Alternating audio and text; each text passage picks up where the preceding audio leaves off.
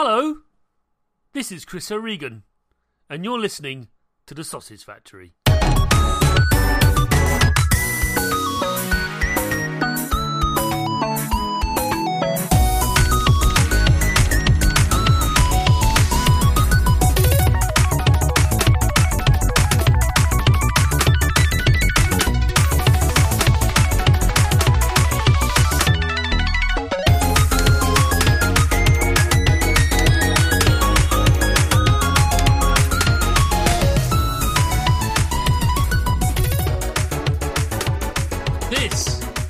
Episode 464 of The Sausage Factory.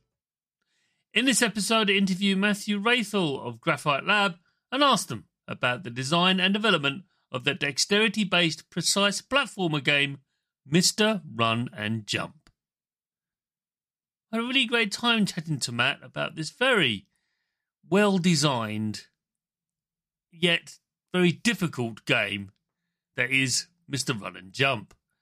It does celebrate the act of being able to launch a little character from the screen on the screen from one platform to another. It's been around for decades. In fact, it's one of the earliest forms of video games ever made, outside, of course, games like Space War, which is probably one of the very, very, very first, I think. History aside, let's talk about the now. In Mr. Run and Jump, you are playing this little fellow who is Mr. Run and Jump, who's basically trying to find his dog who's run off. His dog's called Leap. We do chat about the motivations of why the player is hurling themselves against the rocks. That is the difficulty spikes that we once encountered many, many times in Mr. Run and Jump. But uh, like I said, it's unabashed in its difficulty. It's it stands by its work kind of thing. It's like, yes, this is a challenge. I present to you a challenge and you need to embrace it. However, there are lots of quality of life things that exist in this game that ease the passage from one place to the other, saying, "Look, you know, I know uh, you you find this difficult on you. Here's here's a breadcrumb. Here's some help." And it doesn't give it to you immediately, but if it sees that you're struggling, then it presents you with a thing, which we talk about in the, show. Um, and it's rather clever because it's basically saying you're, you're, you're struggling here. Here's here's a here's a, helping hand, and then you can move on rather than being bogged down and frustrated and bouncing off the game and moving on to something else. So, without further ado, let's listen to me from the relatively recent past talk to Matt about the creation of Mr. Run and Jump. Chris, take it away.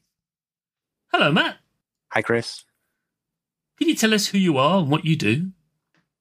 I'm Matt Raithel. I'm studio director and owner of a company called Graphite Lab. Oh, indeed. And could you tell us how did you make your start making video games? Well, I got a uh, collegiate degree doing 3D modeling. And as a 3D modeler, I saw that as my break into the industry. And I answered a job posting uh, for a 3D modeler position uh, in kind of the, the town where I went to school. Uh, this is a very small town in southern uh, Missouri, which is in the central U.S. And uh, I was quite shocked to find out that there was a video game development company starting in such a small town. Um, but I answered the post. Um, I submitted a portfolio, uh, and I was selected as the eighth employee of a company called Black Lantern Studios, uh, which would wind up doing uh, PC, Game Boy Advance, Nintendo DS, Wii, and all other kinds of video games over the years. So that's how I got my start as a 3D modeler working on PC and handheld games. It's quite an auspicious start. And then here you are um, talking to me now many years later. When was that? Could you give us a date? 2004. So I'm working on my 20th year. Uh, so in July of, of 2024, I'll have made uh, my 20th year uh, developing video games.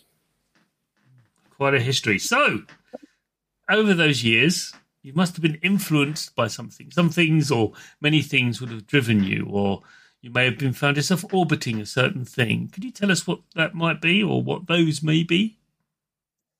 Well, my earliest influences would have been when I was young. Uh, the Nintendo Entertainment System, the Sega Genesis, with franchises like Mario and Zelda and Sonic. These were the games that I played when I was growing up. And it was those earliest games that really inspired me to want to pursue video games at all. I was artistically inclined. And when I was younger, games were presented as this technical wizardry that probably artists like me would never have a chance doing. Um, so as I grew up, um, I was a fan of games, but I never knew if I was ever going to really make them because I just wasn't, you know, inclined to do the the real hardcore math and science and other things like that that were being told to me were needed to make games. So my earliest inspirations were as a gamer, uh, these fantastic franchises that are still around today. Once I started development, this was again 2004. So I would have been playing games like Warcraft 3, probably. I was playing modifications like Dota and other games like that uh, day in and day out. Uh, I was big into RPGs and other games that, if you look at our portfolio, we don't make those types of games. So it's a little incongruent um, until some of the games that we're making present day start to show influences from Mario and Sonic and so forth. Um, so, uh, so yeah, that's kind of uh, how the influences uh, show up in my, I guess, in my career. So it's the act of playing, being a player of games, thinking that you needed to know assembly to be a creator in the first place. yeah. And granted, in the seventies that and eighties, that was true, but thankfully that uh, that went away in the invention of high level languages and what have you. Certainly so. Yeah, and I would end up picking up some of those languages, you know, writing in, in certain, um, you know, doing some scripting, especially when it became necessary to creating the the visuals. So coding interfaces or doing kind of complex animations. So I would pick it up over time, but really my presence in the industry starts as an artist and then evolves to become more of a producer uh, and studio owner. Okay. Now, next question. It's a bit of a toughie, and it can have multiple answers, so don't worry. What video game developer do you most admire and why? Ooh, I like that question. You know, I've been a fan of WayForward. Uh, they're out in uh, Valencia, California, I believe. And I like WayForward. Uh, not only have we kind of run into them over our tenure at growing as a studio, um, but WayForward has a reputation for not just making their own games like the Shantae series, but they also do contract work for some really amazing brands. They were able to remaster DuckTales and they bring games like Contra forward once again. Um, and that's a lot of my background too, is we did a lot of licensed titles, meaning we'll take brands like Transformers or, uh, you know, Tonka or any of these other kind of big uh, retail brands uh, working with Cartoon Network and Nickelodeon, to name a few. And we turn those into the best possible video games we can. And I've seen WayForward do that really well. And so I like that they can show a kind of a contractual work for hire environment as well as original properties. We try to model that at Graphite Lab. Um, so I have a lot of respect for what they do there. But I could answer this question a hundred different ways. There are many developers that I have a lot of respect for um, especially some of the independent teams that have been growing. Uh, Red Hook with Darkest Dungeon, Team Cherry with Hollow Knight, uh, Yacht Club with Shovel Knight. These are all groups that we've come to to meet and know as an independent developer. So a lot of respect for our friends that are doing amazing things in the industry as well. Excellent answer. Thank you for that. Um, you're right. The contract stuff is not often spoken about because it's often almost ghost written. It's like hidden or buried. It's not right, but it's true. We hear about the lead developer, and yet they brought teams, sometimes hundreds of people together, and you'll only know it if you watch the credits. Very much. yeah, very true. Can be a little bit disheartening. It's why I always watch the credits on the bigger games. Like when I finished Assassin's Creed uh, Valhalla, I sat there, my friend, read every single name well, as best I could. It's, uh, yeah, it's amazing. Yeah. Big some of these productions get. My experience is capped out. Oh, 40, 50 developers. That's about as big of a team that I've ever been a part of. So relatively small compared to an Assassin's Creed or a Starfield or something similar. Indeed. Speaking of current games, which you just mentioned there, what are you playing right now? Oh, if I were to turn on any of my consoles or PC, um, I'm in the middle of a game called Sea of Stars. Um, it's from the developers of the Messenger. I believe it's Sabotage. Um, and it's a wonderful throwback to the 16 bit RPG era of games like from Square and others, um, with a lot of modern trimmings um, and just very, very well done. So I've been enjoying that one. Yes, you're not the only guest that's raised that game as the Sea of Stars is the one they're pointing at. It feels like a Mega Drive game a little bit. I don't know why. The color palette feels like one. Whether it's deliberate or not, I do not know. But the, the, the guys behind it, they've been on the show too when they were working on the Messenger all those years ago. Sure. Which is also a wonderful game. But yeah, yeah. it's quite good. They're definitely showing a, a technique for for story and narrative writing that doesn't take itself too seriously. Um, you know, they've got some real like genuine humor and some real awareness of the industry that shows through in their writing, uh, which I admire quite a lot. And I haven't seen since games like Earthbound and a couple of those other like kind of cheeky uh, style uh, presentations. So it's it's refreshing and fun to play through. Well, well, it brings a close to part one of the show. You made it. Well done. Thank you. Let's move on to the second second half of the show, where we're going to delve deep into Mr. Run and Jump. Sounds good. Level two. Here we go.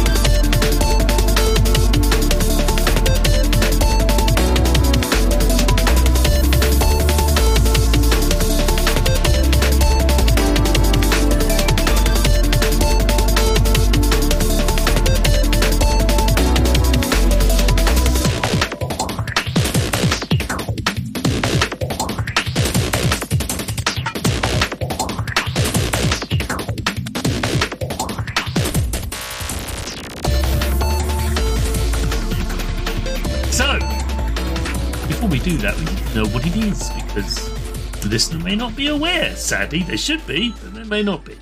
So, in your own words, Matt, what is Mr. Run and Jump? Mr. Run and Jump is a side scrolling precision platformer. The player controls Mr. Run and Jump, a marshmallow like amorphous character uh, that is running through the realms of color and chasing their dog Leap.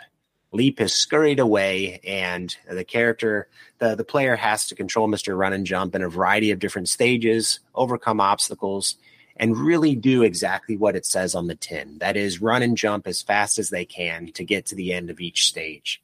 Heavily inspired by games like Super Meat Boy and Celeste, and probably some others that uh, listeners might uh, draw a connection to. But it has got an arcade vibrance to it that we're really pleased with and fans so far have really been responding well.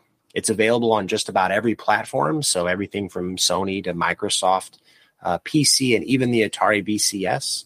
And so far, the fan response has been really wonderful. They've been saying how difficult it is, so it is a challenging game.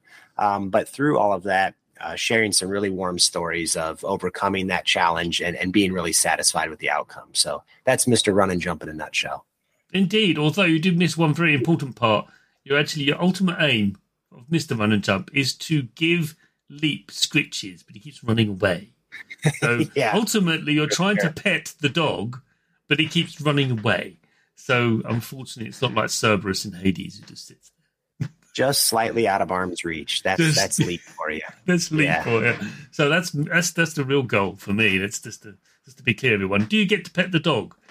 Yes eventually. yeah, that's the little slight fine print. Uh, yeah.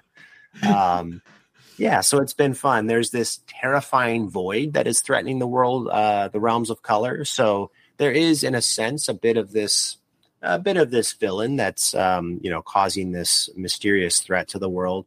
and lots of different characters and enemies that are very reminiscent of the late, uh, uh, the early uh, and late '80s uh, video games. So there's there's fun, you know, these skulking characters that are these floating skulls, and the the Phils and, and Bobs and other kind of cheeky characters that might be reminiscent of that first gen of gaming.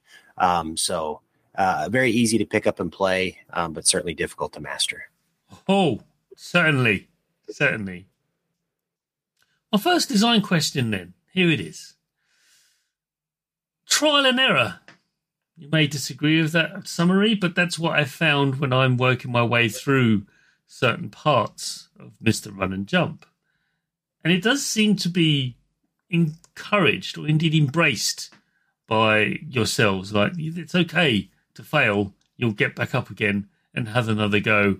And maybe if you see it from this point of view, you realize actually, you know, you can make that jump, you're just not really hitting it at the right angle, for example. But there is a tendency, those of us who don't have the hand to eye coordination they once had, that they get frustrated. And certainly precision platformers suffer from this one quite badly. Now, we all know Super Meat Boy overcame this by the instant refresh. But what have you done in Mr. Run and Jump to actually make sure that there's not a sense of, well, sort of frustration and then hence walk away, which you don't want to happen? Sure. Uh, I'm glad you asked this question because we recognize that there'd be some challenge, but we wanted to make the game accessible to a wide audience. So there's a few things that we've done. Uh, the first is simple tutorialization. So we have a character, Mr. Watch and Learn. And should the player choose, they can talk to Mr. Watch and Learn and get a few tips, tricks, and techniques on how to overcome certain challenges. So some patterns of running and jumping or different techniques that might make it uh, easier to get through. Beyond that, we have these ghost trails, as we call them, which shows the player in a ghosted sense getting through certain challenges. So it might show that a leap and a dash and a dive in that order will get through a challenge. Uh, so those are there as kind of soft guides without stopping and pausing the player for conversation with Mr. Watch and Learn. But the one I'm really pleased with is we have accessibility options that the player can choose to turn on or choose to ignore that will do things like add additional checkpoints and even possibly drop uh, invincibility stars that if the player chooses to just kind of fly through a challenge, they can activate those things. So it puts a lot of the the the power in the player's hands. Um, so that way, you know, they can kind of tune the experience. Because I've been there before. I've been up against a tough challenge in other games, running out of time. I've got to go somewhere. I've got to leave, and I'm like, oh, I would love to just get through this one thing. Um, and those changes came relatively late in development. Um, as we were playing the game and trying to find ways to really optimize the accessibility uh, these were design elements that we put in the, the later half of development. Um, they weren't something that we started with. So uh, I'm pleased with them for those reasons. My next point is about movement. Because the one thing about precision you know, um, platformers is typically, not all of them, but typically they encourage the player to keep moving. Please keep moving. I know you sure. don't. I know you want to take a rest or just like please just keep going. And that is the, the flow. You get that sort of zen like. And indeed, there's lots of things in Mr. Run and Jump you do to actively and quite transparently encourage the player to go, just go, just go. It's fine, just go. And indeed, that's my favourite time in Mr. Run and Jump is when I'm in that place. Not often as much as it should be, my friend, but when it's there, it feels awesome. But what have you done can you describe for us the visual, and indeed other cues you've used, not just visual, so audio? The audio is amazing, by the way. Um, all of those things. What have you done to encourage the player to go, keep going? It's fine, keep going. Sure. So maybe in a simple example is where we've placed the blue collectible shards. These are akin to say coins in a Mario game or rings in Sonic. And those shard placements are no accident. They appear in arcs and they indicate certain jump paths. Um, and the player's stretch goal is to collect all of these shards in a single level.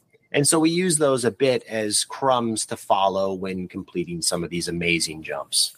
Um, the second thing is, is we've really tuned from the very first production milestone the way that Mr. Run and Jump's move set comes together. That is, you can go smoothly from a roll to a long jump.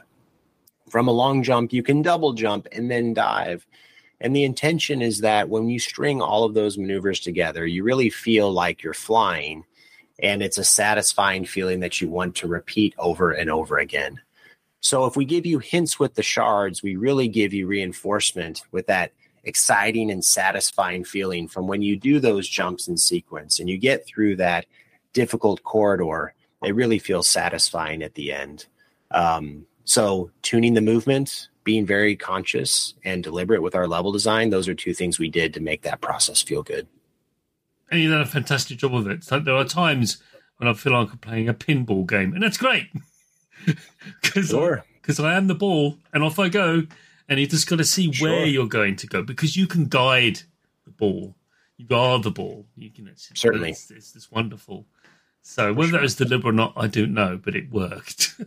well, thank you so much. Yeah, certainly the efforts of several level designers uh, and game director John Makula overseeing that process to make sure that everything felt natural and, and designing the levels as a creative task probably the single biggest investment of, of hours on this game was tuning those levels to make sure they set up for those fun moments. Leads me on to my next question, which is I want to talk about the design of the enemies and other hazards in uh, Mr. Run and Jump. Could you talk us through some of the development, some of the ones that didn't quite make it, and some of the ones that did, and why? I love hearing about this because I'm sure a lot of stuff hit the cutting room floor. There were a few. So, Mr. Run and Jump has a unique origin.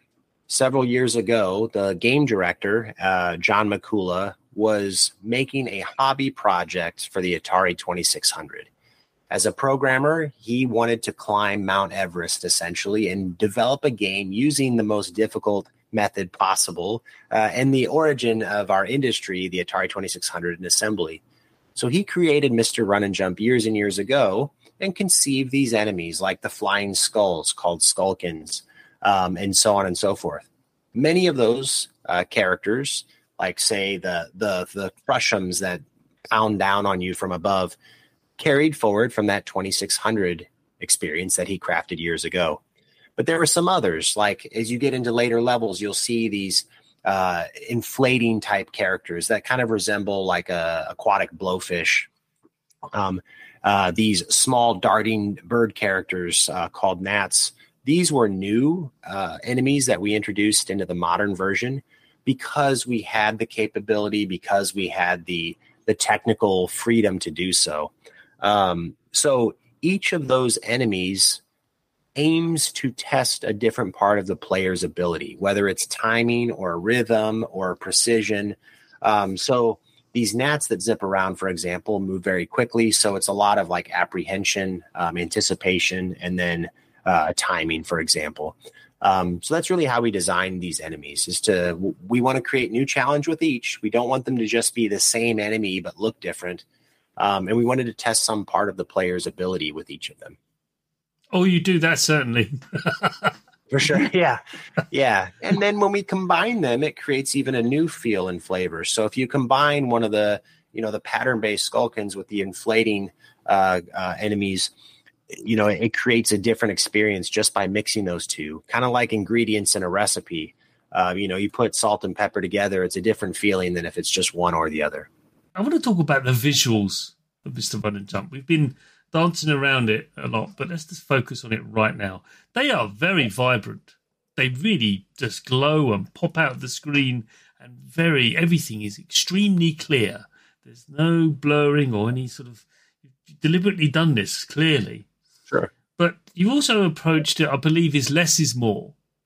That's what I get from you. It's just sure. it's, it's really um, making sure that the player is suitably informed. It's a common thread we find in when we talk about uh, the design of games. Is the player fairly and suitably informed, especially sure. in games like Mr. Run and Jump? And boy, is he, or are they, I should say.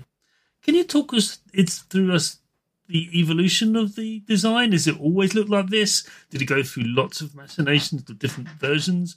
Or was it always going to be like a spiritual sort of emulation of what you remember, or at least I'm slightly old, what you remember 2600 games to look like? So the the form of the character, the reliance on different colors to theme the worlds, these are things that carried forward from the 2600 for sure. Going to this neon presentation obviously isn't achievable on a 2600, so there were artistic opportunities that open themselves up when we start thinking about a PlayStation 5 versus an Atari 2600 for sure. Going to the neon presentation wasn't the first uh, attempt though. We we in our earliest of milestones explored different uh, directions. Some that took a more pixelated approach, and others that explored some different uh, visual combinations. Um, but there were there were some things about the neon presentation that we really uh, felt did the best job of making the game feel modern but maintaining a clarity and a visual complexity that we could manage. Um, graphite as a team we work pretty quickly on our games. These aren't 10 year endeavors. Uh, you know we've been working on mr run and jump for about oh we'll say about a year and a half of core development which isn't terribly long uh, considering all the platforms. Um, so we wanted to make sure that it was something that was achievable. We wanted to make sure that the visual style could make and support different realms feeling unique. In the 2600 version, there are no trees, there are no temples, there are no jungles and vines. It's simply just color. Uh, so we knew that we wanted to theme these out, uh, inspired by different locales. So the blue world, for example, that shows up second uh, in the game has a factory feel to it.